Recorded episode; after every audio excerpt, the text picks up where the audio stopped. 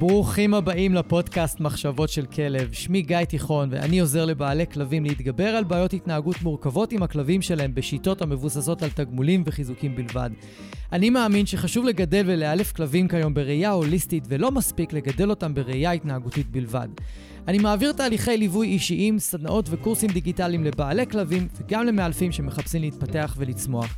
בכל יום שישי יעלה פרק חדש בנושא מרתק, דרכו אלמד אתכם להבין כלבים ברמה עמוקה יותר, מה שיסייע לכם לשפר את הקשר איתם ולחיות בצורה הכי טובה ביחד. אם אתם נהנים מהתוכן, אשמח שתשתפו אנשים אחרים שמגדלים כלבים וגם הם יוכלו ליהנות מהפודקאסט. תודה שאתם מקדישים לי מזמנכם, המשך פתיח קצר ומתחילים.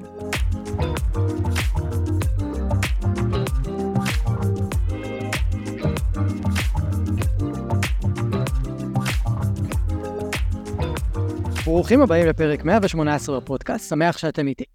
פרק היום הולך לעסוק בחלק בתהליך הליווי, תהליך הטיפול ההתנהגותי, שהוא אולי הכי קריטי, תכלס. אנחנו מדברים על, על החלק של האבחון, שבו מגיע מאלף או מאלפת אליכם הביתה, ובעצם עושים לכם אבחון, עושים לכלב אבחון, מאבחנים את ההתנהגות שלו, מאבחנים את הדינמיקה בבית, בעצם באים להחליט ולקבוע איזה סוג טיפול הם הולכים להציע לכם. מה לדעתם הכי מתאים לכם ולכלב שלכם, ואיך הכי נכון לעבוד איתו. אני לא הולך להיכנס לגבי שיטות אילוף בפרק הזה, אני רק הולך לדבר על איך אני מאבחן בעיות התנהגות אצל כלבים כשאני מגיע לאבחונים. אני ממש הולך לתת לכם את העקרונות, ואז גם את השלבים בכל האבחון, ואני אתן לכם דוגמאות מתוך מקרים, ואני ממש הולך להכניס אתכם לעומק של שאלונים שאנשים שלחו לי, כמובן אנונימית, אני לא יכול להזכיר את השמות של אף אחד, והמטרה היא שתדעו בפעם הבאה, או באופן כללי, שברגע שעושים לכם אבחון, תדעו שאתם באמת מקבלים אבחון מלא, שבאמת מתייחסים לכל הכלב, ולא רק לבעיה ההתנהגותית שיש לו, אלא מתייחסים למכלול, ואנחנו נדבר על זה עוד מעט בצורה הרבה יותר נרחבת.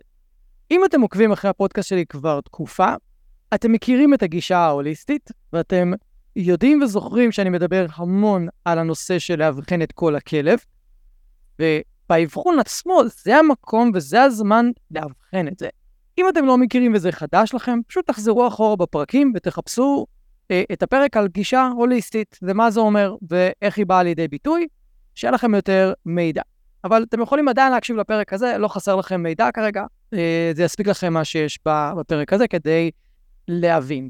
ולפני שאני אכנס לכל זה, אני רוצה רגע להסביר למה אני מאבחן כמו שאני מאבחן. ואני מזכיר לכם, אני מטפל התנהגותי כבר 15 שנה, ואת צורת האבחון שלי גיבשתי לאורך השנים, והיא לא משהו שפשוט לימדו אותי. לימדו אותי דרך מסוימת לעשות אבחון, ואני פשוט לקחתי את זה למקומות שלי, ולמה שחשוב לי לדעת על הכלב ועל האנשים שמגדלים אותו, הסביבה שהוא חי בה, ואפילו מי המטפלים שלו.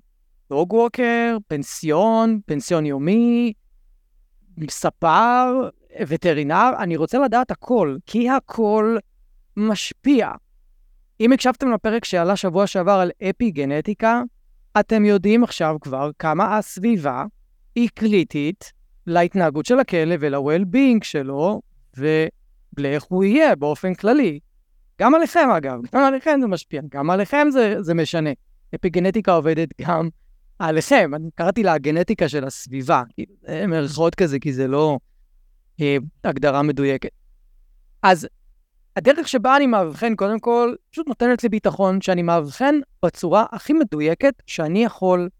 אני רוצה, דרך האבחון, לדעת בדיוק מה התהליך שאני מציע, איך הוא הולך להיות, מה פחות או יותר הולך לקרות פה, איזה אתגרים וקשיים הולכים להיות לנו תוך כדי התהליך, ואני גם רוצה לנסות להכיר את האנשים שמגדלים את הכלב בצורה הטובה ביותר, כדי לדעת איך לעזור להם בצורה הכי טובה, ואולי במה אני הולך להיתקל כשאני אעבוד איתם ואלווה אותם, רק כדי שאני אוכל לעזור להם בצורה יותר טובה.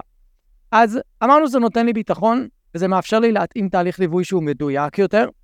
כמובן זה לא מדע מדויק, דברים קורים, דברים אה, משפיעים, אז, אבל, אז עדיין יש, יש יותר דיוק בצורה שאני עושה את זה עבורי. אמרתי, זה מאפשר לי להכיר את הכלב טוב יותר ולראות את המסוגלות שלו ללמוד לאורך השיעור. אני לא מצליח להגיע להבנה עד כמה הכלב מסוגל להשתנות ולעבור תהליך וללמוד, למעט מקרים חריגים שאני כן מסוגל, אם אני רק רואה אותו למשך שעה. שבשעה הזאת אני גם צריך לתחקר את האנשים, אני גם צריך להתבונן בכלב, גם צריך לעבוד איתו, גם צריך לסכם, וגם צריך לראות ולוודא שהאנשים שמגדלים את הכלב, אשכרה מבינים מה, מה הם צריכים לעשות. במיוחד מהרגע שיצאתי מהדלת, והם צריכים לעשות עם הכלב את הדברים ואת התרגילים שאני לימדתי אותם.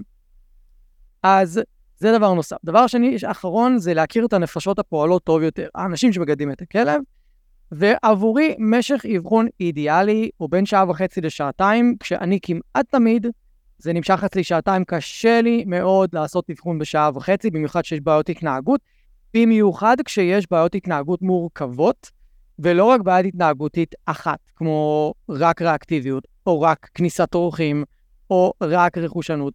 כמעט תמיד קוראים לי כשיש שילוב של בעיות התנהגות, וכדי לאבחן את כולם בצורה מיטבית צריך זמן.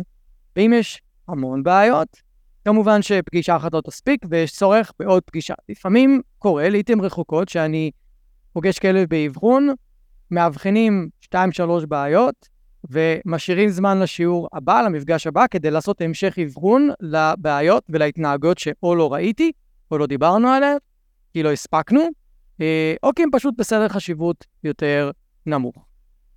למה לדעתי האבחון הוא החלק הכי חשוב בתהליך? כי בלי אבחון מדויק, התהליך יהיה לא מדויק. בלי הבנה מעמיקה למה הכלב מתנהג כמו שהוא מתנהג, או אם אנחנו לא מצליחים להבין עד הסוף למה הכלב מתנהג ככה, אז חשוב שנבין מה הדרך הכי טובה שאנחנו מכירים ואנחנו יודעים כדי לעזור לו וכדי לעזור לאנשים שמגדלים אותו. ולפעמים זה אפילו לדעת איך להנחות את הסביבה, להתנהג ליד הכלב, אם זה בתוקפנות לאורחים, או אם זה תוקפנות לילדים, או רכושנות שיש לכלב, תוקפנות למשאב הכוונה. אז ככל שהאבחון שלנו בתור מטפלים הוא יותר מדויק, והוא יותר מוכוון לכלב, ולא משהו כוללני, אלא אנחנו ממש לומדים את הניואנסים של הכלב, את הניואנסים של האנשים שמגדלים אותו, את ה... מה גורם לכלב באמת לתקתק. ואני יכול להגיד לכם שיש מקרים שבאמת הניואנסים שם הם מאוד מאוד מאוד קטנים, ולא תמיד אנחנו עולים על זה באבחון, אבל אפשר לעלות על זה בהמשך, אם נכנסים לתהליך מסודר. אבל אם אנחנו לא נעשה את האבחון בצורה מסודרת ובצורה נכונה, אז על ההתחלה כבר כנראה לא נפגע נכון במה שעוזר לכלב. וראיתי את זה קורה, וזה קרה גם לי בשלבים יותר מוקדמים של ה... אה, בעבודה שלי, והיום לעיתים מאוד נדירות. פשוט עניין של ניסיון. אה, כל המאלפים שמקשיבים לי כרגע, זה באמת עניין של ניסיון והבחנה ולמידה והתנסות. כולם יכולים להגיע למצב הזה. אז רק אחרי שעשיתי הקדמה, אני רוצה רגע לתת לכם את, ה, את העקרונות. העקרונות לאבחון הם מאוד פשוטים ומאוד ברורים, אבל לצערי הרב, לא הרבה עושים אותם ולא הרבה הולכים לפיהם, ואז אתם, בתור מי שמגדלים את הכלב ושילמתם על האבחון, או שאתם יוצאים עם מידע חלקי, או שאתם פשוט לא יודעים מה לעשות. אולי המאלף יודע טוב מאוד מה לעשות, אבל אתם לא יודעים מה לעשות, ואז אי אפשר לעזור לכם, או אתם לא יכולים יותר נכון לקבל עזרה. יש חשיבות מאוד גבוהה שאתם תדעו בדיוק מה אתם צריכים לעשות אחרי האבחון, ובדיוק איזה תהליך מתאים לכם, כדי שתוכלו לדעת אם להסכים או לא להסכים, החל מהכמות שיעורים, החל מהתדירות של השיעורים, משך השיעורים, שיטות שהולכים לעבוד איתכם בשיעורים, הכימיה עם המאלף או מאלפת, אה, התקשורת איתו באופן כללי, אז הדברים האלה הם חשובים נורא. אני ממליץ לכם מאוד גם שהאבחון שאתם מקבלים יהיה סדר גודל של שעה וחצי, שעתיים, כדי שבאמת תוכלו להכיר את האיש מקצוע שמדבר איתכם, שנמצא מולכם, שהולך לעבוד איתכם. בכל מקרה, בכל אופן, אתם הולכים להכניס אותו אליכם הביתה. יש לזה חשיבות. אז בואו נדבר על העקרון. אז קודם כל, אה, אבחון מתחיל מבחינתי ועבורי, אבחון מתחיל בבית עם שאלון שאתם ממלאים. יש לי שאלון מפורט מאוד, יחסית ארוך, חלק מהאנשים מתלוננים עליו, וזה בסדר, אתם יכולים להתלונן, אבל בסופו של דבר, התלונות שלכם, כל עוד אתם אה, ממלאים את השאלון כמו שצריך, עוזר לי, השאלון שלכם עוזר לי להגיע לשיעור מאוד מוכן. אני יודע מה כלב אוכל, כמה פעמים ביום, כמה טיולים הוא יוצא, מה אתם עושים בטיולים, האם יש לו בעיות כלשהן, האם הוא לוקח תרופות כלשהן, מה ההרגלים שלכם איתו, מה הכלב שלכם אוהב, מה הוא לא אוהב, ממה הוא נרתע, ממה הוא לא נרתע, למה הוא רגיש, למה הוא לא רגיש.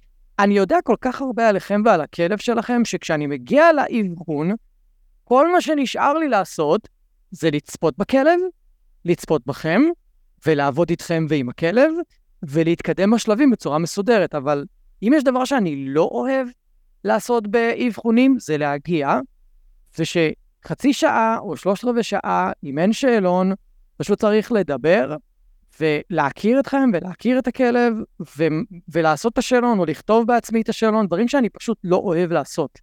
אני אוהב להגיע מוכן, אני אוהב מה שנקרא ישר להיכנס לעניינים. אני רוצה לתת לכם ערך, אני רוצה להיות פרקטי, אני רוצה להיות מעשי. אני מבחינתי לא בא לשיחת סלון. נכון שהאבחון הוא ארוך, אצלי הוא שעתיים, אז יהיה חלק גדול של לשבת ולדבר ולהסביר ולסכם. אבל יש חלק מאוד מאוד גדול גם של עבודה, אני אסביר את זה אחר כך. אחת התלונות שאני שומע מהרבה אנשים זה שהגיע מאלף או מאלפת לאבחון, אבל רוב הפגישה הייתה שיחה. הם לא עבדו עם הכלב, הם לא ניסו איתו דברים, או שהם ניסו איזה תרגיל אחד-שתיים שבכלל לא נוגע בבעיה עצמה. אני אגיע לזה עוד מעט, איך אני נוגע בבעיה בכל אבחון. אני ממש עובד עם הכלב יחד עם האנשים כבר באבחון. אז האבחון, כמו שאמרתי, מתחיל בבית, אוקיי? העיקרון השני זה שיש לאבחן את כל הכלב, כמו שאמרתי מקודם, מבחינה פיזית, בריאותית, תזונתית, והכי חשוב, נפשית. מה רמת הסטרס שהוא נמצא בה? מאוד מאוד חשוב. יש לי פרקים על השפעות של סטרס כרוני, הבדלים בין פריקת סטרס לפריקת אנרגיה, יש פרק על זיהוי כאב, יש פרקים על תזונה.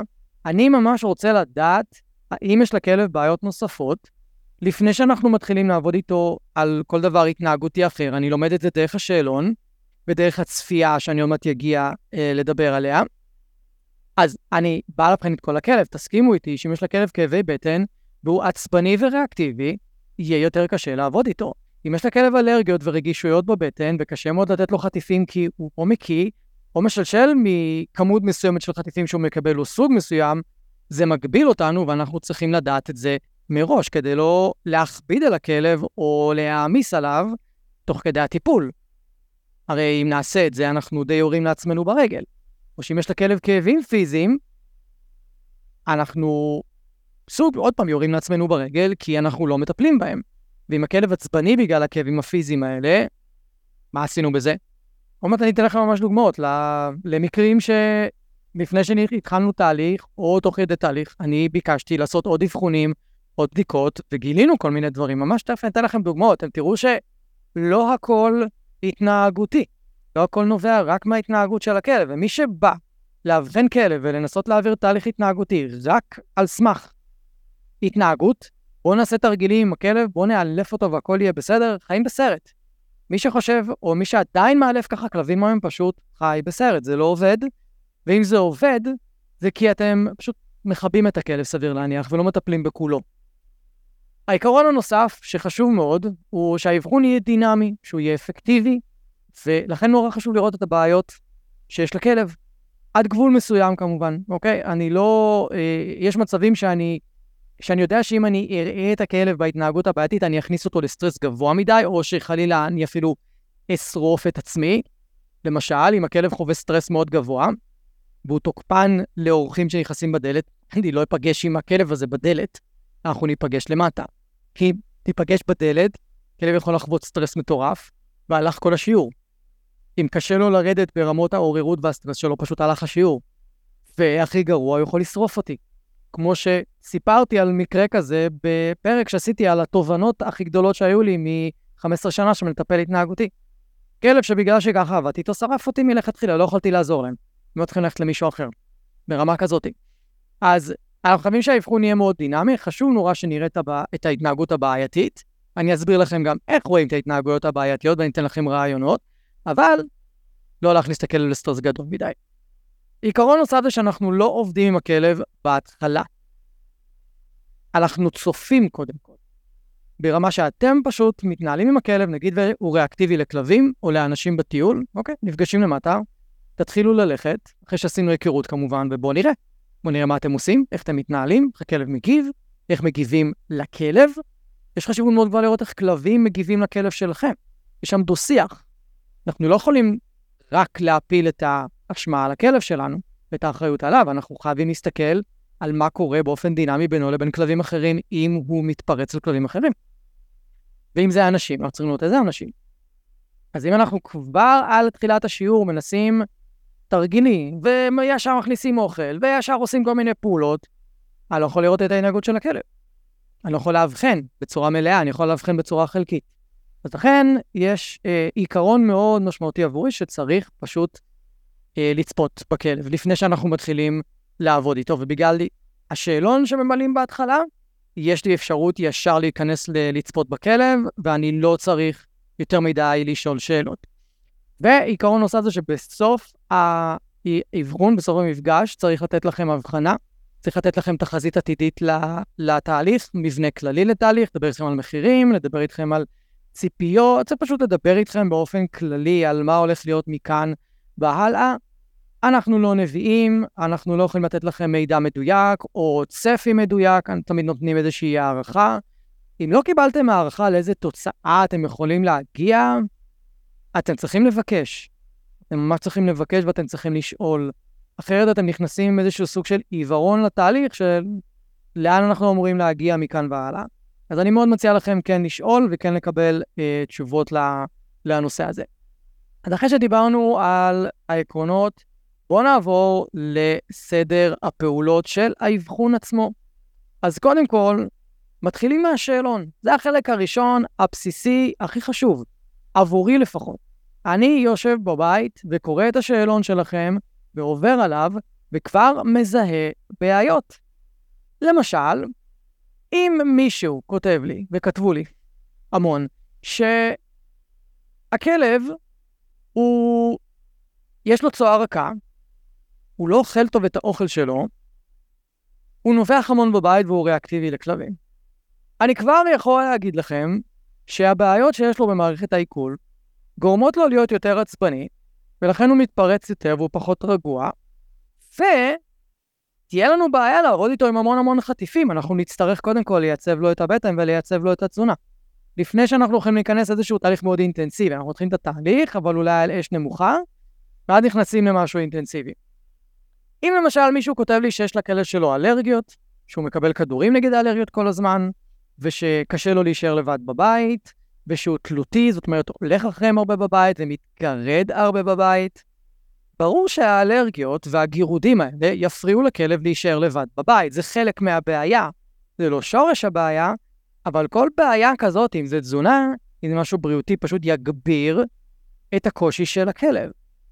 ואת כל זה אני ממש יכול לראות בשאלון עצמו. אתן לכם דוגמה ממש מהשבוע. כלב שפגשתי השבוע, שמגיל שלושה חודשים יש לו בעיות במערכת העיכול. מגיל שלושה חודשים. לקח המון זמן לייצב אותו. אפילו לקח כמה חודשים טובים עד שהתחילו להעלות לו את המשקל אחרי ששינו לו לתזונה טבעית. והכלב הזה, מאוד מתקשה לי להרגיע את עצמו ליד אורחים. הוא מצליח, אבל בהתחלה בהתחלה היה לו מאוד מאוד קשה. כלב שיכול לנשוך אנשים. כלב שיכול, אה, שיש לו בעיה בוויסות של עוררות רגשית. כלב שיש לו תוקפנות מותקת. מה זה אומר? שכשהוא מתעצבן ונכנס ללחץ, וזה קורה כמעט תמיד בגלל כלבים שהוא רואה, הוא יכול להסתובב ולנשוך את הבעלים שלו בצורה די אה, חמורה. אז כל הדברים האלה, והוא כלב בן שש, כל הדברים האלה, אם אני לוקח אותם בחשבון לאורך כל חייו של הכלב, והוא לא טופל בבטן שלו בצורה מסודרת אף פעם, רק ברמה של או החלפות תזונה או משהו בסגנון הזה, לא נעשה טיפול מלא, אני יודע להגיד לכם שהבעיות בבטן מגבירות את הבעיות ההתנהגות שיש לו, ואנחנו חייבים לטפל לו בבטן כדי להביא לרגיעה ולהביא לשיפור משמעותי בהתנהגות שלו. כלב הזה ספציפית שראיתי אותו ואיך שהוא מתנהג, אני, אני מאוד אופטימי לגביו. אני חושב שאפשר להביא לשיפור דרמטי מאוד בהתנהגות שלו, אם אנחנו נייצב לו את הבטן. ונעשה איתו עבודה מסודרת כמובן, כי עד היום לא נעשתה עבודה מסודרת ב-100%. אז קחו את שני האלמנטים האלה, ואת כל זה אני יודע רק מהשאלון, כי אני יודע מה עשו עם הכלב בעבר, מבחינת אילופים. אני יודע שהוא היה באילופים, אני יודע גם באיזה אילופים הוא, היו, הוא, הוא היה, ואני יודע איך מתנהלים איתו, עם כניסת אורחים, באופן כללי ביום-יום. זה רק מהשאלון. עכשיו רק נשאר לי לחבר את מה שכתבו לי בשאלון למה שאני רואה בעיניים שלי. ואז מאוד קל לי לקבל החלטה, לקבל את התובנות של, אוקיי, מה צריך לעשות כאן? מה הצעדים הראשונים הכי נכונים שכדאי לעשות עם הכלב ועם האנשים שמגדלים אותו, כדי שהם כבר יוכלו לחוות שיפור כמה שיותר מהר. אבל אם אני גם צריך לשבת במפגש איתם, לשאול אותם את כל השאלות האלה, למלא את השאלון בעצמי ולכתוב, ורק אז לצאת איתם החוצה, אני לא אספיק. זה אבחון של שלוש שעות. או שיהיה לי, או שיחסר לי המון המון מידע, כי אני כבר ארצה להגיע איתם לתכלס, וזה מה שהיה קורה לי בעבר. בעבר כשהייתי ממלא את השאלון בעצמי, תוך כדי האבחון, קודם כל, הרבה פעמים כלבים שהיה להם קשה לקבל אותי, והיה להם קשה להיות בנוכחותי, שקודם כל נפגשתי איתם בבית כדי למלא את השאלון, לא הצלחנו להרגיע אותם כל השיעור. היה מאוד קשה גם לנהל שיחה, גם לקבל מידע, גם להרגיע את הכלב. היה ממש קשה, זה היה על גבול הבלתי אפשרי. והיום, שאני כבר מגיע מוכן עם השאלון, ואני יודע איך להיפגש עם הכלב לפי מה שהם כתבו לי בשאלון ולפי השיחה איתם המקדימה לפני, אז הכל הרבה יותר מדויק לכלב ומדויק לאנשים שמגדלים אותו. ואז אפשר להראות להם, כבר במפגש הראשון, לאיזה שיפור אפשר להגיע עם הכלב. כי אנחנו תכלסים, אמרתי, אחד העקרונות שמנחים אותי באבחון הוא להיות אפקטיבי, הוא להיות בעל ערך, הוא להיות תכלסי, הוא להיות פרקטי, מעשי. לא רוצה שיחות סלון ארוכות. אני רוצה לעבוד עם הכלב, אני רוצה להכיר אותו. ואפשר להכיר כלב מלצפות בו מתנהל ולעבוד איתו. זו הדרך הכי טובה להכיר כלב. אז לכן, אני מבחינתי שם דגש מאוד מאוד גדול על, ה, אה, על השאלון. עכשיו, בגלל שאני יכול לתכנן שיעור יותר טוב בזכות השאלון, בואו אתן לכם דוגמה, מה עשיתי עם כלב שפגשתי שבוע שעבר, שאמרו לי כבר בטלפון שהוא משלשל, שהוא הורס המון דברים בבית, ושהוא נושך המון, ושהוא מחפש כל הזמן מה להכניס ומה לאכול ומה לגנוב, וכשמנסים לקחת לו דברים מהפה הוא גם יכול להיות עצבני, ובחוץ הוא קצת אה, חרדתי. ברור לגמרי שיש לכלב בעיות בבטן. ברור. לא צריך להיות, אה, לא צריך להבין יותר מדי אחרי שקוראים את השאלון שיש לו שלשולים, אה, הוא אוכל אוכל לא טוב, וכל הדברים שתיארתי, הנשיכות, הח, אה, אה, סביבה של חפצים, עימותים סביב החפצים, חרדות בחוץ, הכל קשור לבטן. הכל קשור לבטן, בין היתר. ואז היה לי ברור שכשאני בא אליהם, אני צריך לדבר איתם על בדיקות רפואיות, בדיקת צואה למשל, ואכן גילינו שיש לכלב טפילים בצואה וכל מיני בלאגנים, הוא מקבל אנטיביוטיקה, מן הסתם, אה, כי צריך לטפל לו בבטן.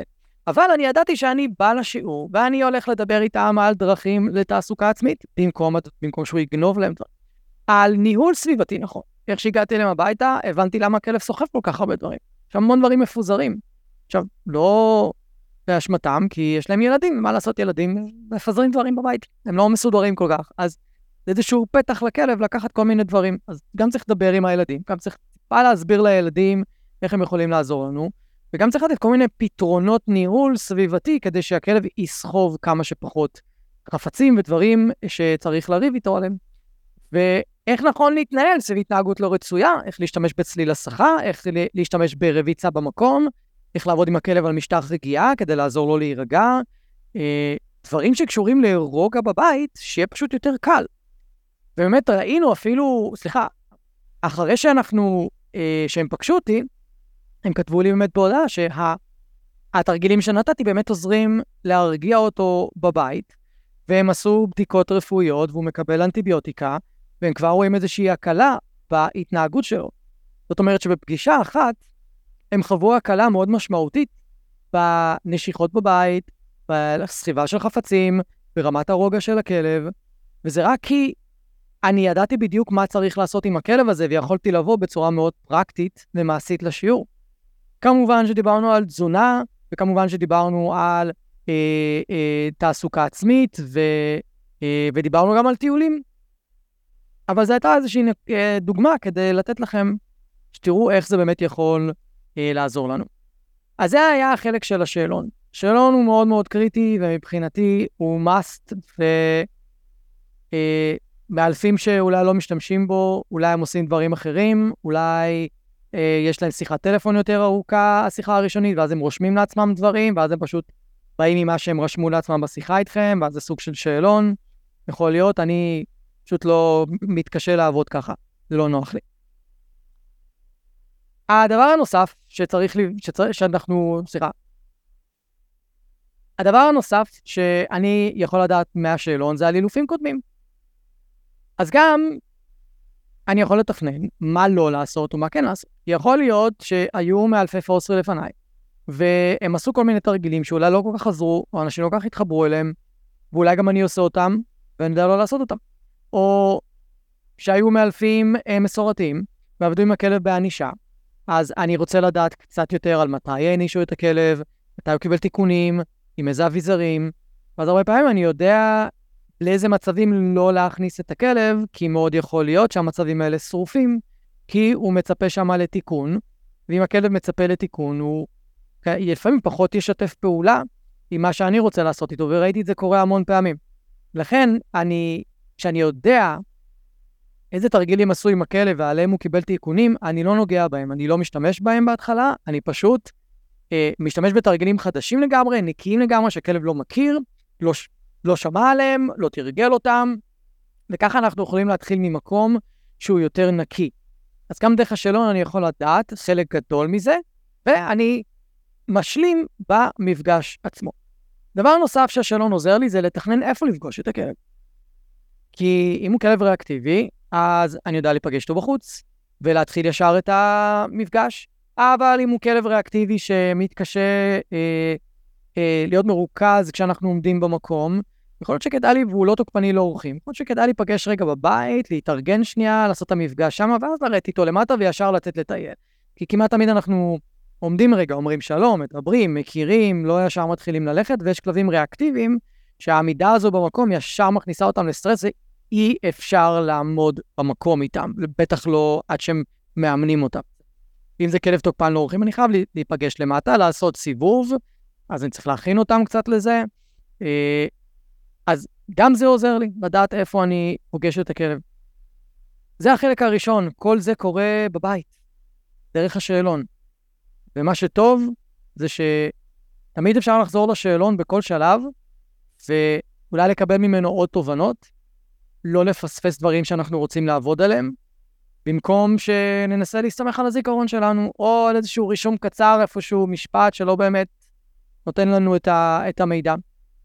גם בתוך השאלון עצמו יש אה, שאלות שאני שואל בסגנון של איך הכי נכון לעזור לכם, איך אתם לומדים הכי טוב, ספרו לי דברים שאתם אוהבים בכלב, ספרו לי על פעילויות שאתם אוהבים לעשות איתו, התכונות הטובות שלו. אני, אני רוצה לדעת דברים טובים על הכלב, וזה לפעמים פשוט הולך לאיבוד.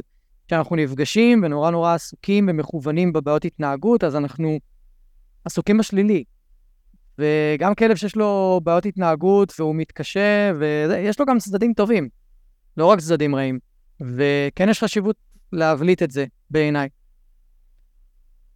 אה, החלק השני באבחון, וזה החלק שבעצם בו אנחנו נפגשים. ובמפגש עצמו, אנחנו, אני קודם כל אוהב לצפות בכלב. אני רוצה לצפות בלי להתערב.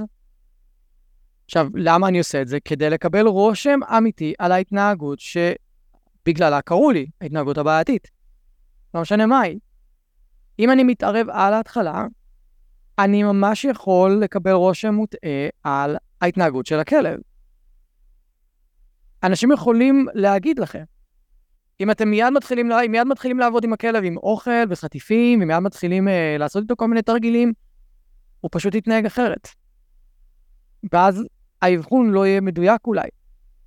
אז אני רוצה ממש לראות את הכלב, לא צריך לראות אותו חצי שעה, לפעמים מספיק עשר דקות, יש מקרים של חמש דקות, והיו לי מקרים אפילו של דקה-שתיים, שראיתי איך מתנהלים עם הכלב, ראיתי איך הכלב מתנהג ואיך הוא מגיב, ועצרתי.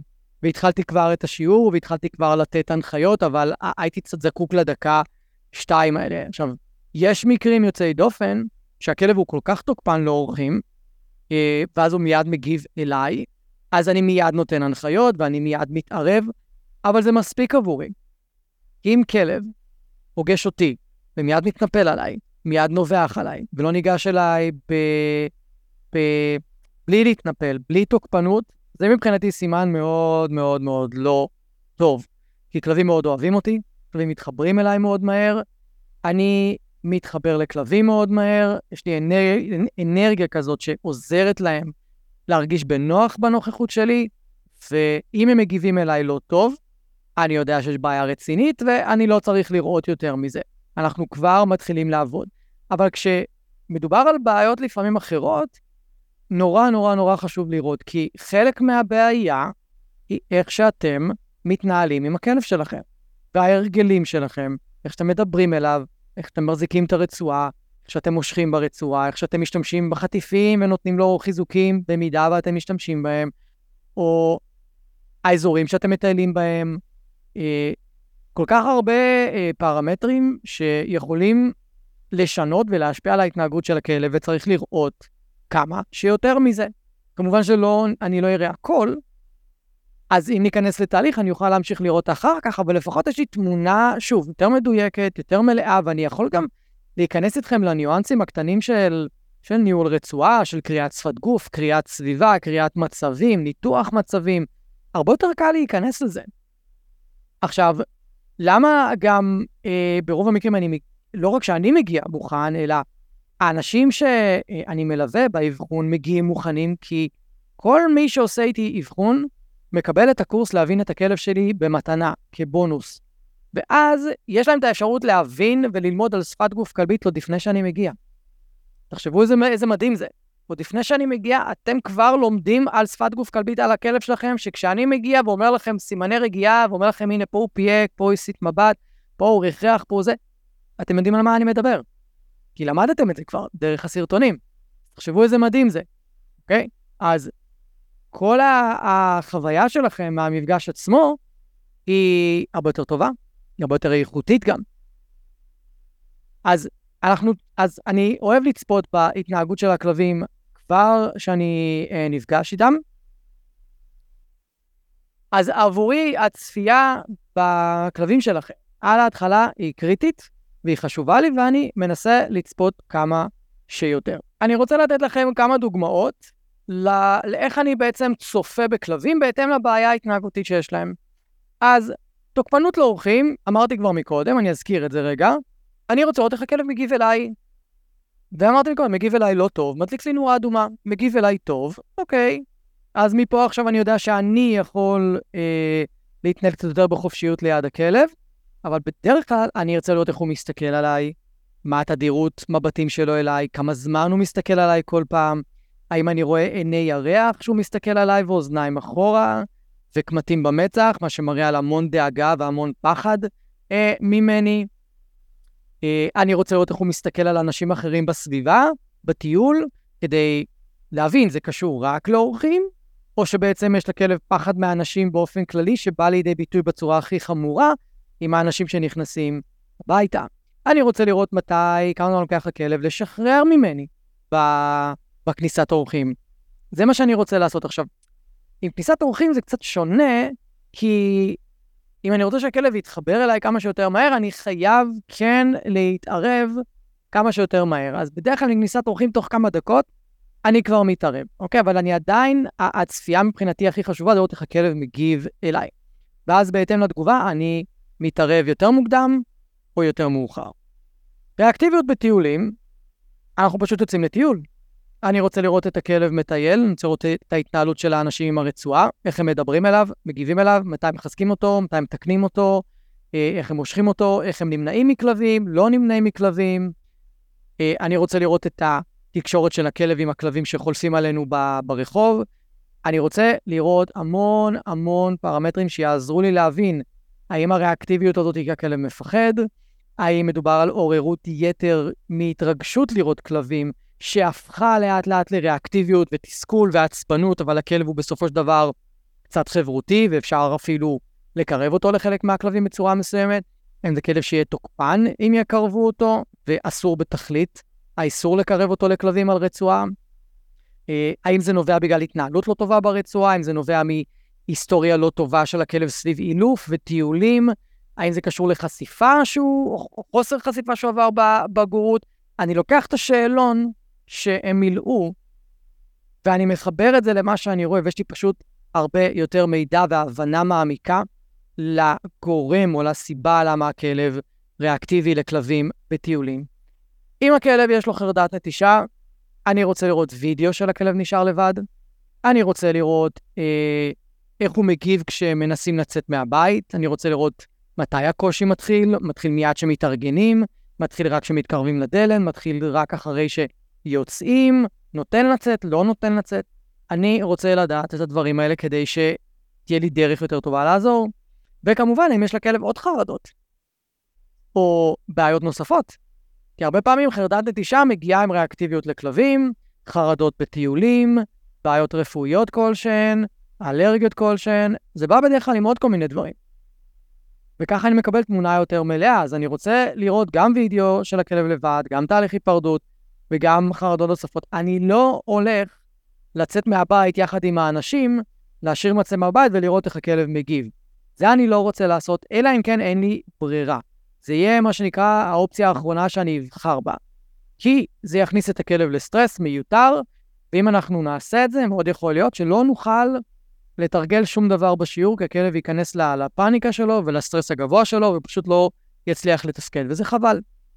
כי בשיעור על חרדת נטישה יש המון מה ללמד והמון על מה לעבור ומה לדייק, כדי שכבר יהיה אפשר להתחיל לתרגל. תרגולי יציאה או יציאה מהבית, זה לא מה שעושים על ההתחלה, בכל מקרה, בתרגולי, בטיפולים של חרדות נטישה. ברכושנות, אני רוצה שהם יכינו משאבים ברי ניהול, ברי שליטה, כמו שקראתי להם בפרק אה, על רכושנות. אה, זה יכול להיות משהו מאוד קליל, כמו קונג עם חמת בוטנים, או משטח ליקוק עם חמת בוטנים. משהו שהכלב לא יותר מדי מתלהב ממנו ולא ישמור עליו יותר מדי. ואז אנחנו יכולים גם לתרגל איתו, אנחנו יכולים גם לבחון את הסף שלו, גם לראות לאיזה מרחקים אפשר להתקרב, גם להבין את עוצמת הבעיה. ואם יש וידאו שבמקרה הם צילמו של הכלב שומר על משהו, עוד יותר טוב. אני אעדיף לראות את הוידאו מאשר להעמיד את הכלב במצבים של אה, סטרס ואז לנסות ולעבוד איתו. אה, תינוקות, אני רוצה לראות מה קורה בבית, שהתינוק מסתובב, זוחל, ער בעגלה שלו, על הידיים, תלוי איפה הבעיה נמצאת.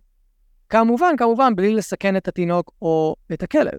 אבל אני כן יכול, ברוב המקרים, בגלל שהכלב הוא לא רץ ותוקף את התינוק, זה אולי אחוז אחד מהכלבים שיצא לי לפגוש ב-15 שנה האלה, רוב הכלבים פשוט מפחדים מתינוקות, או נשכו תינוקות בגלל איך, בגלל ההתנהלות של ההורים, ובגלל שהתינוק זחל על הכלב, הציק לכלב, עצבן את הכלב, עשה כל מיני דברים שהכלב לא אוהב, והכלב ראה שההורים לא לוקחים את התינוק, אז הוא החליט להרחיק את התינוק.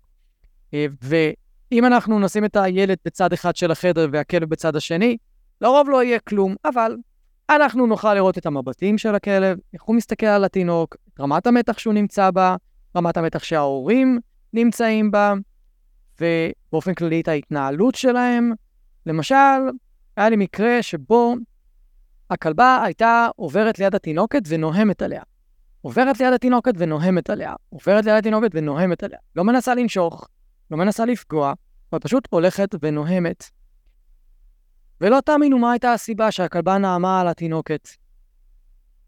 כל פעם שהתינוקת הייתה ערה, הם פרסו את המשטח פעילות שלה, והיו משחקים איתה על המשטח פעילות. התינוקת עדיין לא ידעה לזחול באותה תקופה. והכלבה מצד אחד נורא רצתה להיות קרובה אליהם, ומצד שני הייתה צריכה לעלות על המשטח פעילות כדי לעשות את זה. וההורים לא אהבו שהיא עולה על המשטח פעילות. והם היו אומרים לה המון פעמים לא, ודוחפים אותה ומזיזים אותה ושולחים אותה למקום. עכשיו, המקום שלה היה יחסית רחוק מהמשטח פעילות, אז היה לה מאוד קשה להיות במקום שלה ולא לזוז ממנו, בזמן שהם משחקים עם התינוקת והיא רוצה להיות קרובה אליהם. עכשיו, הם ילפו אותה בעבר עם חנק ובתיקונים, והיו משתמשים במילה לא בכל פעם שהם תיקנו אותה. אז תראו את החיבור שהכלבה עשתה. כל פעם שהיא עלתה על המשטח אה, פעילות של התינוקת, אמרו לה לא. אבל כשהתינוקת לא ערה, המשטח פעילות מקופל. זאת אומרת שכל פעם שהתינוקת ערה, הכלבה הייתה שומעת את המילה לא המון פעמים, והמילה לא מקושרת לה לתיקונים עם החנק. אז היא קישרה את כל זה לנוכחות של התינוקת. ובגלל זה היא הייתה עוברת גם מסביב למשטח פעילות ונוהמת על התינוקת, כי עבור הכלבה, הנוכחות של התינוקת הגבירה את הסיכוי שהיא תשמע לא, שמזכיר לה את התיקונים בעבר, וגרם לה להיות יותר עצבנית. מה שעשינו היה מאוד פשוט. לקרב את המיטה של הכלבה למשטח פעילות, לעבוד איתה להישאר במקום שלה עם חיזוקים, להפסיק להגיד לה את המילה לא, במקום לעבוד איתה על לרדת מהמשטח פעילות ישר למיטה שלה, ובגלל שהמיטה הייתה יותר קרובה, היא הלכה, למש... ל... אה, היא הלכה למיטה הרבה יותר בקלות. לא היה צריך להילחם בה. גם לא היה צריך להגיד לה לא. פשוט לימדנו אותה רדי, או זוזי, ואז היה איזו מילה חדשה, שלא מקושרת לה, לאסוציאציה שלילית, הפסיקה לנהום על הילדה. יום למחרת כבר היא הפסיקה לנהום על הילדה. עכשיו, אם לא הייתי מאפשר לסיטואציה הזאת לקרות בבית, של להתבונן רגע על המקרה, על הסיטואציה, ומתי הכלבה נוהמת, ובאיפה היא הולכת כשהיא נוהמת. מה התינוקת עושה באותו רגע? אגב, התינוקת עסקה רק בשלה, היא בכלל לא הסתכלה על הכלבה או ניסתה להגיע אליה. זאת אומרת, זה לא קשור לתינוקת. זה לא קשור למשהו שהתינוקת עשתה. זה היה מדהים פה, זה קשור רק לאיך שהסביבה הגיבה, שזה ההורים. ואני לא בא אליהם בטענות או בביקורת, זה מה שלימדו אותם בתהליך חילוף שהם עשו לפני. אז הם לקחו את מה שלימדו אותם על תיקונים על התנהגות לא רצויה, על זה שהכלבה לא ממושמעת, אז הם יישמו את זה גם בנוכחות של הילדה עם המשטח פעילות. זה עשה נזק. זה התופעות לוואי שאני כל הזמן מדבר עליהן כשמשתמשים בענישה, שאתם לא יודעים מאיפה זה יצא לכם. הנה דוגמה ממש טובה. אז בזה שאפשרתי רגע לסיטואציה לקרות, וגם ידעתי שהכלבה לא מסוכנת לילדה, כי הם אמרו לי, היא תנאם ותלך, היא תנאם ותלך, היא לא תנשך, היא לא תעשה שום דבר. אוקיי, תנו לסיטואציה לקרות. תהיו עם התינוקת כמובן, תהיו לידה, תעשו את מה שאתם עושים ביום-יום באופן רגיל. ההורים לא היו לחוצים מזה שהכלבה תתקרב לתינוקת יותר מדי. המון פעמים הם היו, בסופו של דבר, כן מאפשרים לכלבה לעלות על המשטח פעילות ולשכב לידם, כי, כי הם פשוט לא הצליחו לנהל את זה. אז גם, הם, אז גם היה שם בלבול מאוד גדול של הכלבה. זה המשמעות של לצפות מבלי להתערב. המשמעות של לצפות מבלי אה, לשנות קודם כל, לרצות לשנות, אלא פשוט להיות נוכחים בסיטואציה, לראות אותה, ואז לדעת איך לשנות אותה בצורה המיטבית ביותר. זו הייתה דוגמה על תינוקות. חרדות בטיולים, האמת זה נורא מרתק, כי כשמישהו פונה אליי ואומר לי, הכלב שלי לא רוצה לצאת לטיולים, אבל אם אני יוצא עם הבת זוג שלי, או אני יוצאת עם הבן זוג שלי, הוא כן בא איתנו. זאת אומרת שאת האבחון, אני לא יכול לעשות כשאני נמצא לידם, כי אז הכלב יצא לטייל. כי יש שני אנשים. במיוחד אם זה כלב חברותי לאנשים, אבל, אבל מפחד מלטייל בעיר. אז מה שאני עושה הוא נורא פשוט, אני נשאר מרחוק. אני אומר להם, הגעתי, אני בצד השני של הרחוב, אל תסתכלו עליי, אל תדברו איתי, אנחנו, אנחנו נתקשר בוואטסאפ, ותתחילו לטייל, תראו לי מה, איפה הבעיה, ובואו נראה. וזה מאוד עוזר. זה מאוד מאוד מאוד עוזר להבין את הכלב, את הקושי שלו, לאיזה כיוונים הוא לא רוצה ללכת, מה האנשים צריכים לעשות כדי לגרום לו ללכת, אה, באיזה רמת תסכול האנשים נמצאים, או הכלב. נותן המון מידע שאם הייתי ישר מצטרף לטיול איתם, לא הייתי מקבל. אז חרדות, אני מאוד מאוד אוהב לראות מרחוק, ומדי פעם אפילו בתוך התהליך, במיוחד שיש איזה שהן בעיות שקשה לי להבין אותן מלתאר לי אותן, אז אני גם באמצע תהליך, אני אצפה בכלב מרחוק. שבוע שעבר עשיתי את זה עם אחת הכלבות שאני מלווה, אה, בשם לונה, ולמדתי מרחוק איפה יש בעיות. ראינו אה, תזמון חיזוקים לא נכון, ראינו התנהלות רצועה שהיא לא מדויקת, אה, ראינו שיש ויתור נורא מהר על לאן רוצים ללכת, או לאן... זאת יש כל מיני דברים שאפשר נור... לעבוד עליהם נורא בקלות ולשפר אה, את הטיול, ולפחות לשפר את החוויה של הטיול. אז מבחינתי, יש לצפייה באבחון, חלק מאוד מאוד מאוד מאוד חשוב, וגם זרקתי לכם פה שצפייה תוך כדי תהליך גם יכול להיות לה אה, חשיבות מאוד גבוהה. עכשיו, יש עוד סוג של צפייה, לא רק בהתנהגות, אה, צפייה במצב הכללי של הכלב, במצב הפרווה, באיך הוא זז, התנועה שלו, אם התנועה היא תקינה, ותמיד, בוא נגיד, מאלף צריך לדעת איך כלב זז, וצריך לדעת אם הכלב זז בצורה לא תקינה. בדרך כלל זה יהיה בעיות באגן, בעיות בברכיים, זה שהן בעיות מפרקים, כאבים בצוואר, כאבים עמוד שדרה, זה בדרך כלל מה שיהיה אם יש איזה שהם כאבים. אנחנו צריכים לדעת על רמת הסטרס של הכלב. יש לנו חמש רמות, 0 עד 5. בדרך כלל שקוראים לנו, הרמה תהיה 3 עד 5, החמש היא הכי גבוהה, של כלב שהוא ממש לא תפקודי כמעט, באיפה שהוא חי. זאת אומרת, הוא בחרדה כזאת גבוהה שהוא לא מתפקד. ומה רמות העוררות של הכלב. ככל שהרמות עוררות הן גבוהות יותר, וקשה לכלב לנהל את עצמו ולהגיע לאיזון רגשי, אז ההתפרצויות כנראה יהיו יותר חריפות, התוקפנות תהיה יותר חריפה, התגובתיות תהיה יותר גבוהה, כי פשוט רמות עוררות גבוהות מובילות לדברים האלה. גם חשוב לראות את זה, אה, לראות כמה זמן לוקח הכלב להירגע אחרי שהוא מתפרץ, אחרי שהוא מתעצבן, אחרי שהוא נכנס לתסכול. כל אלה אנחנו יכולים פשוט ללמוד מצפייה, תוך כדי טיול, תוך כדי הליכה, תוך כדי ישיבה בבית, תוך כדי עבודה עם הכלב. פשוט צריך להסתכל, זה הכל. החלק השלישי הוא החלק העיקרי, שאני לא הולך לפרט עליו יותר מדי, כי זה בעצם להיכנס לפרקים שכבר עשיתי על טיפול בריאקטיביות, טיפול בחרדות נדישה, טיפול בכניסת אורחים, ברכושנות. יש פרקים שלמים על איך מטפלים, אז אתם יכולים ללכת להקשיב להם. אבל בחלק השלישי, שזה, הוא יכול לקחת בערך 45 דקות עד שעה, נורא תלוי בכלב, ביכולת התמדה שלו, ביכולת ריכוז שלו. עובדים עם הכלב. נטו עובדים עם הכלב, תרגילים. אם זה תרגילי הדרכה, תרגילי חירום, תרגילי משמעת, אה, תרגילי בניית קשר, תרגילי פוקוס וריכוז, וואטאבר. זה לא משנה. עובדים עם הכלב על הבעיה, אבל זה הדבר הכי חשוב. אם יש לכם חרדן נטישה, אני אלמד אתכם על דיאלוג עזיבה, אני אלמד אתכם על תעסוקה עצמית, אני אלמד אתכם על אה, אה, התנהלות נכונה בבית. אני אלמד אתכם דברים שכבר תוכלו להתחיל לתרגל עם הכלב יום למחרת, כדי שתתחילו להתקדם, כדי שיהיה מה, לכם מה לעבוד עד המפגש הבא. אם זה ריאקטיביות, אני כבר אלמד אתכם על טכניקת חפש, ועל טכניקת לוקד, ועל בר פתוח סגור, ומיומנות ההתנתקות. וניהול רצועה, ובחירת מסלולים. אני כבר הולך ללמד אתכם הרבה מאוד דברים שהולכים לשמש אתכם ולעזור לכם ולהפחית התפרצויות. זו המטרה שלי. אני רוצה אחרי אבחון למשל, בריאקטיביות, להפחית לכם התפרצויות במינימום ב-30%. במינימום.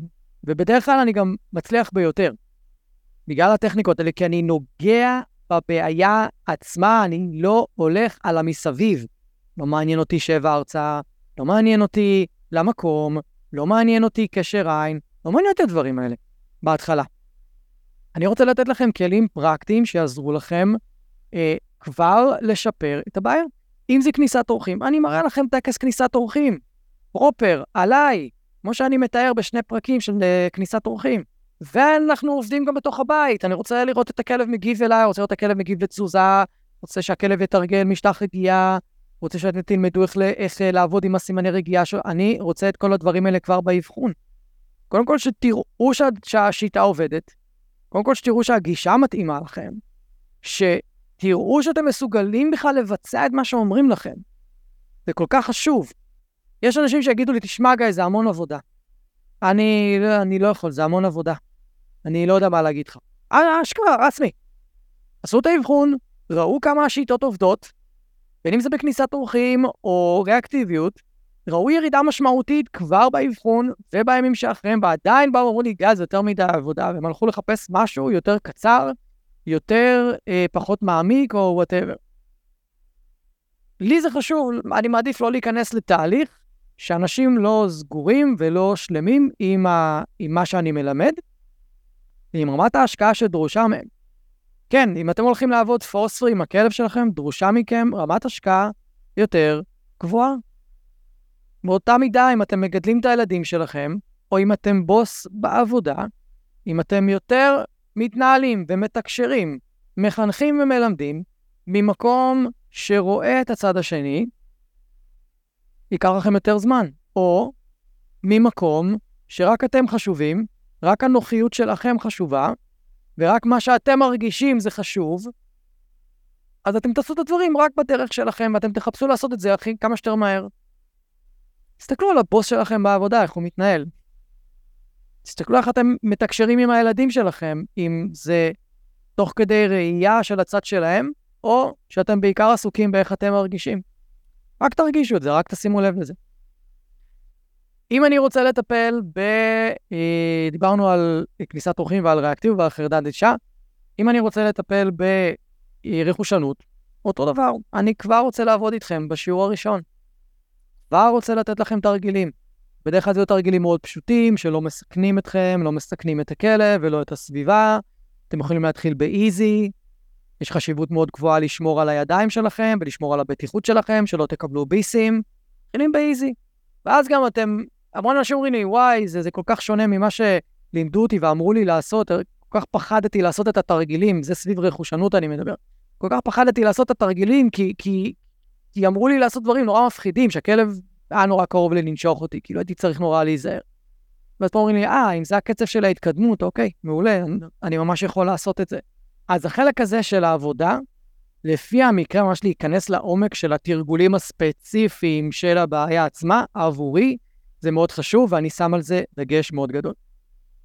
החלק הרביעי הוא חלק יחסית קצר, והוא לרוב יהיה שיחת סיכום על מה שראיתי, על התרגילים שלימדתי איתכם, ואני סך הכל רוצה לוודא שהכל מובן, ושאין פערים בהבנה, ואתם יודעים מה לעשות ברגע שאני עזבתי את הבית.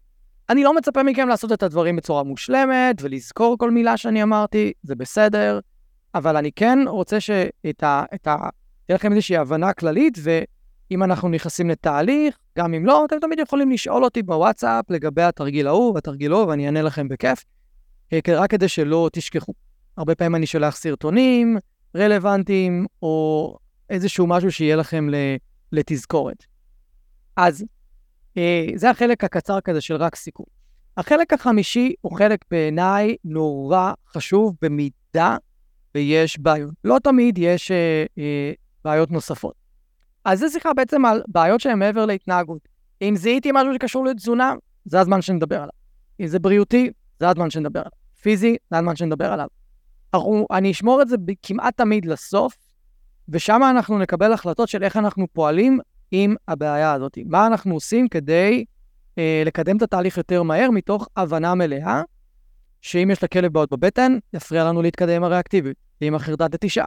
אם יש לנו אה, בעיות של אלרגיות וגירודים, ו- ואור לא בריא וכלב לא בריא באופן כללי, תהיה לנו בעיה להתקדם בחרדת נטישה, בריאקטיביות, ברכושנות, תהיה לנו בעיה, יהיה לנו קושי. אז כאן אנחנו עושים את השיחה הזאת, בדרך כלל זו שיחה על להכניס טיפול תומך, כמו רפואה סינית, תרופות, אבחון של וטרינר, למשל, הכלב שפגשתי לפני שבועיים והיה לו שלשולים, אז הפניתי לווטרינר לבדיקות צואה וכאלה, ולהמשך טיפול כמובן. ולפעמים אם הכלב מאוד מאוד מתגרד, עד שנוכל לפתור את העניין, אולי לתת לו כדור שיפחית את הגירודים, אפוקואל מאוד יכול לעזור בשלב הראשוני, לתת איזשהו פלסטר כזה שיאפשר לנו להתחיל לעבוד ולהתחיל לעשות אבחון יותר מעמיק לגבי הגירודים ומאיפה זה מגיע, ואולי, ולעזור לכלב בטווח הארוך עם משהו אחר, עם הטיפול התומך. יש כל מיני דברים שאפשר לעשות. אם זיהיתי כאבים לכלב, או שאני חושד בכאבים, אני אבקש משככי כאבים לאיזה חמישה ימים, שבוע, כדי לקבל הבחנה יותר מדויקת. כי לפעמים לכלב ריאקטיבי, או כלב שנובח המון בבית, אנחנו ניתן משככי כאבים, הוא פתאום ריאקטיבי פחות, נובח פחות. אנחנו יודעים שיש אלמנט בעצבנות שלו שמגיע מתוך הכאבים. יש פרק שלם על זיהוי כאבים עם יעל בלי אבידן. מאוד ממליץ לכם להקשיב לו פרק פותח צ'קרות בצורה מטורפת. בואו ניתן לכם דוגמאות. לפני כמה זמן, ממש לפני שבוע ושבועיים שלושה, פגשתי כלבה שהתפתחה אצלה חרדת נטישה, ויש לה ריאקטיביות בטיולים, היא נתקעת בטיולים, ובאבחון עצמו אני זיהיתי כמה דברים. אחד, היא מתגרדת המון. המון מתגרדת ברמה שצריך לעצור אותה. ברמה שיכולה להעיר אותם בלילה לפעמים מהגירודים, ברמה כזאת. היא לא הולכת כמו שצריך. פיזית לא הולכת כמו שצריך, בגלל זה היא נתקעת.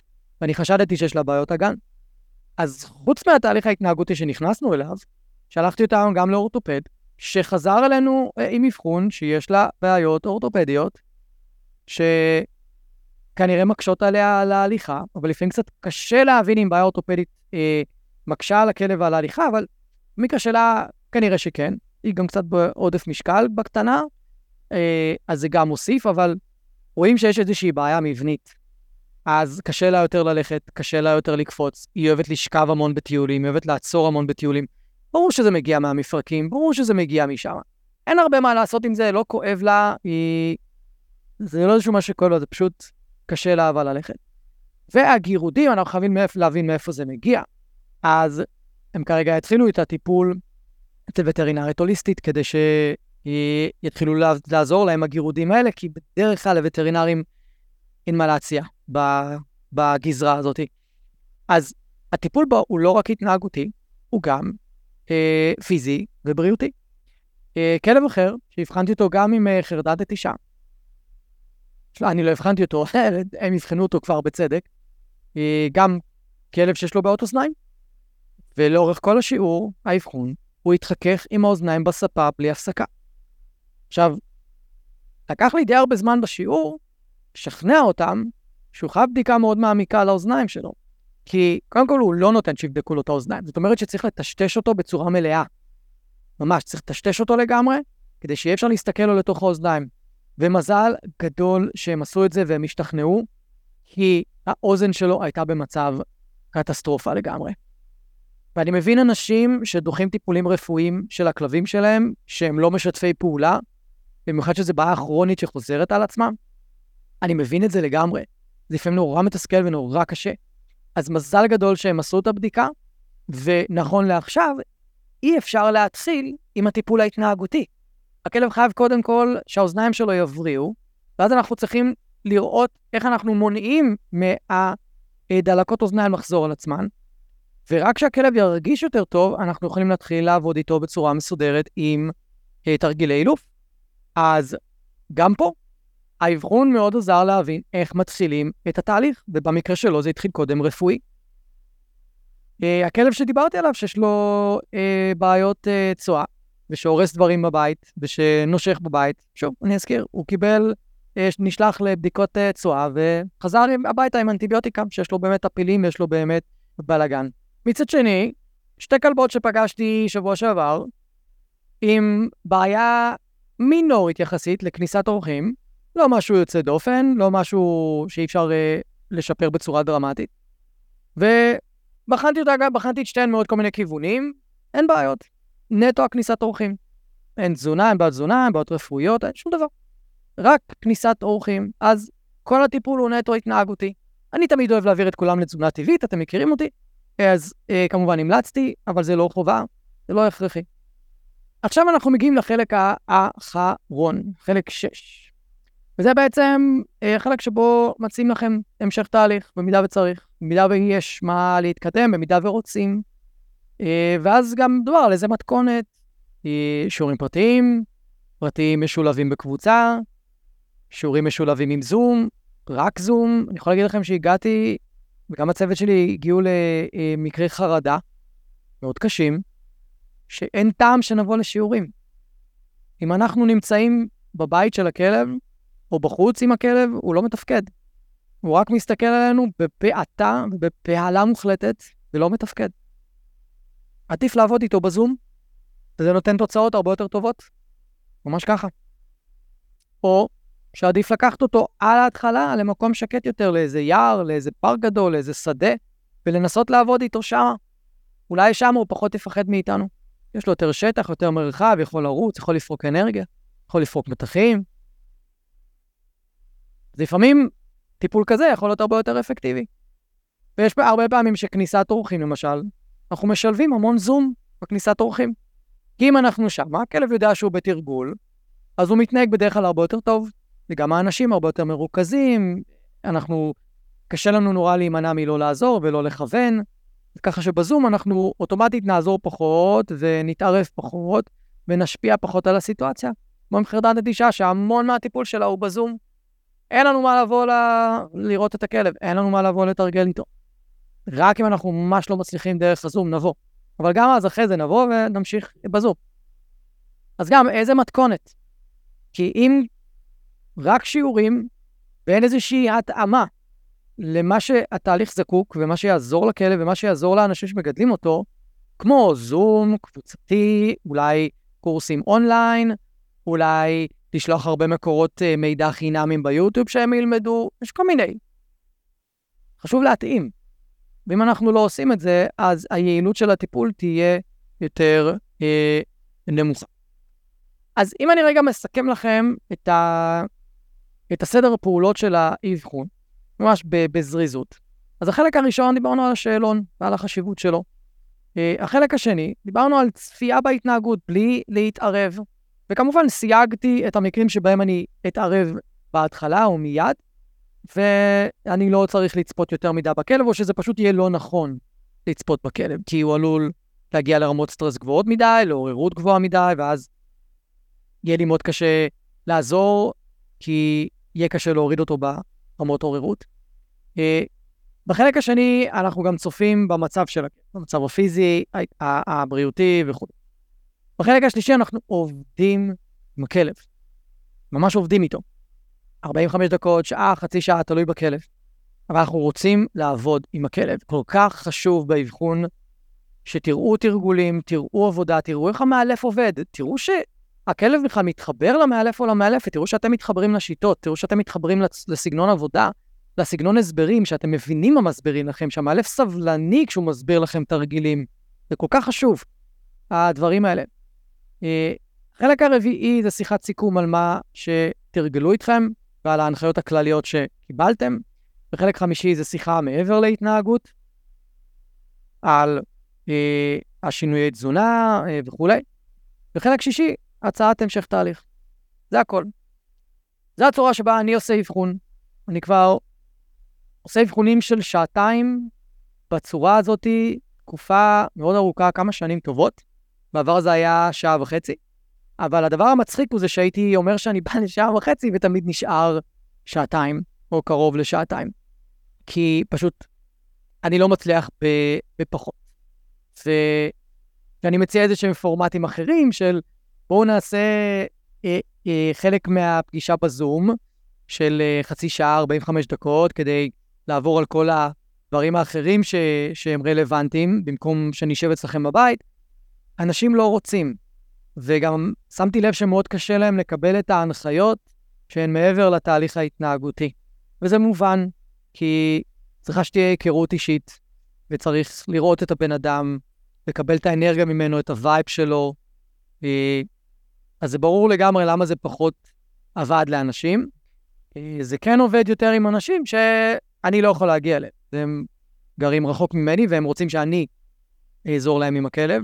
ואז יותר קל להם לקבל את, ה, את ההמלצות שלי גם דרך הזום, גם אם הם לא ראו אותי או פגשו אותי. אה, ואם הייתי עושה את זה עם הזום, אז באמת זה היה יכול להיות מדהים. זה גם היה מוריד עומס מכם, היה מוריד עומס מהכלב, כי כמות הזמן שנבלה היא יותר פחותה, היא משהו כמו שעה וחצי, וזה אחלה של, אה, של דבר. אז אנחנו מסיימים, וכמו בכל פרק כמעט, אם אתם אוהבים את הפרק, שתפו אותו. אם זה פתח לכם משהו, שתפו, שתפו קטעים בסטוריז, שתפו קטעים ברשתות, תעזרו לי להפיץ את הפודקאסט, אני מאוד מאוד, אה, אה, מאוד יעזור לי, מאוד אשמח. וכמובן, מי שרוצה לקבל את הקורס, להבין את הכלב שלי, בחצי מחיר, שזה סך הכל 99 שקלים, פשוט צריך לשלוח לי תמונת מסך, שהוא דירג את הפודקאסט בארבעה או חמישה כוכבים, ו... אני שולח לכם קישור להנחה על הקורס, והקורס הזה, להבין את הכלב שלי, יעזור לכם וילמד אתכם להבין כלבים ברמה מאוד מעמיקה. יעזור לכם להבין שפה כלבית של אה, רגיעה, ומה זה סימני איום שקטים, שרוב האנשים בכלל לא מכירים, הם מפספסים אותם, ובגלל זה ננשכים ללא אזהרה. מהם סימני איום, ויש אפילו חלק שלם על סרטונים, שאני מסביר בסרטונים עצמם את ההתנהגות של הכלבים.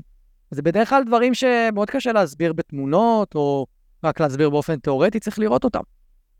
יש שם קטע שלם רק של סרטונים. ושאר ההסברים מלווים בהמון תמונות כמובן, והסברים מאוד מעמיקים.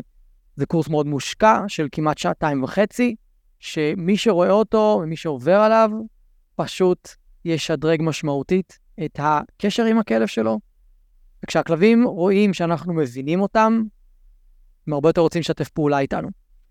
אז מקווה שתעשו אה, את הצעד הזה ותשלחו לי צילום מסך עם, עם אה, דירוג של הפודקאסט ואני אשלח לכם את הקישור ותקבלו את הקורס מיידית. אנחנו נתראה בפרקים הבאים. שיהיה לכם אחלה השבוע, יאללה ביי. אני רוצה להגיד לכם שוב, תודה רבה שהאזנתם. אם אהבתם ואם נהניתם, אז שתפו חברים, שתפו מכרים, בעלי כלבים, תעזרו לי להפיץ את הפודקאסט הזה, אני מאוד מאוד אשמח. ו... תעשו follow, כדי שהאפליקציה האהובה שלכם תודיע לכם, יום שישי היום, יש עוד פרק בפודקאסט מחשבות של כלב, ואני אפתיע אתכם עם נושא חדש ופרק חדש. אז אני מקווה שנהניתם היום, היה לי מאוד כיף לארח אתכם. אנחנו נתראה עוד שבוע, תהיו טובים לכלבים שלכם, תהיו טובים לעצמכם, ושיהיה לכם אחלה של סוף שבוע. Thank you.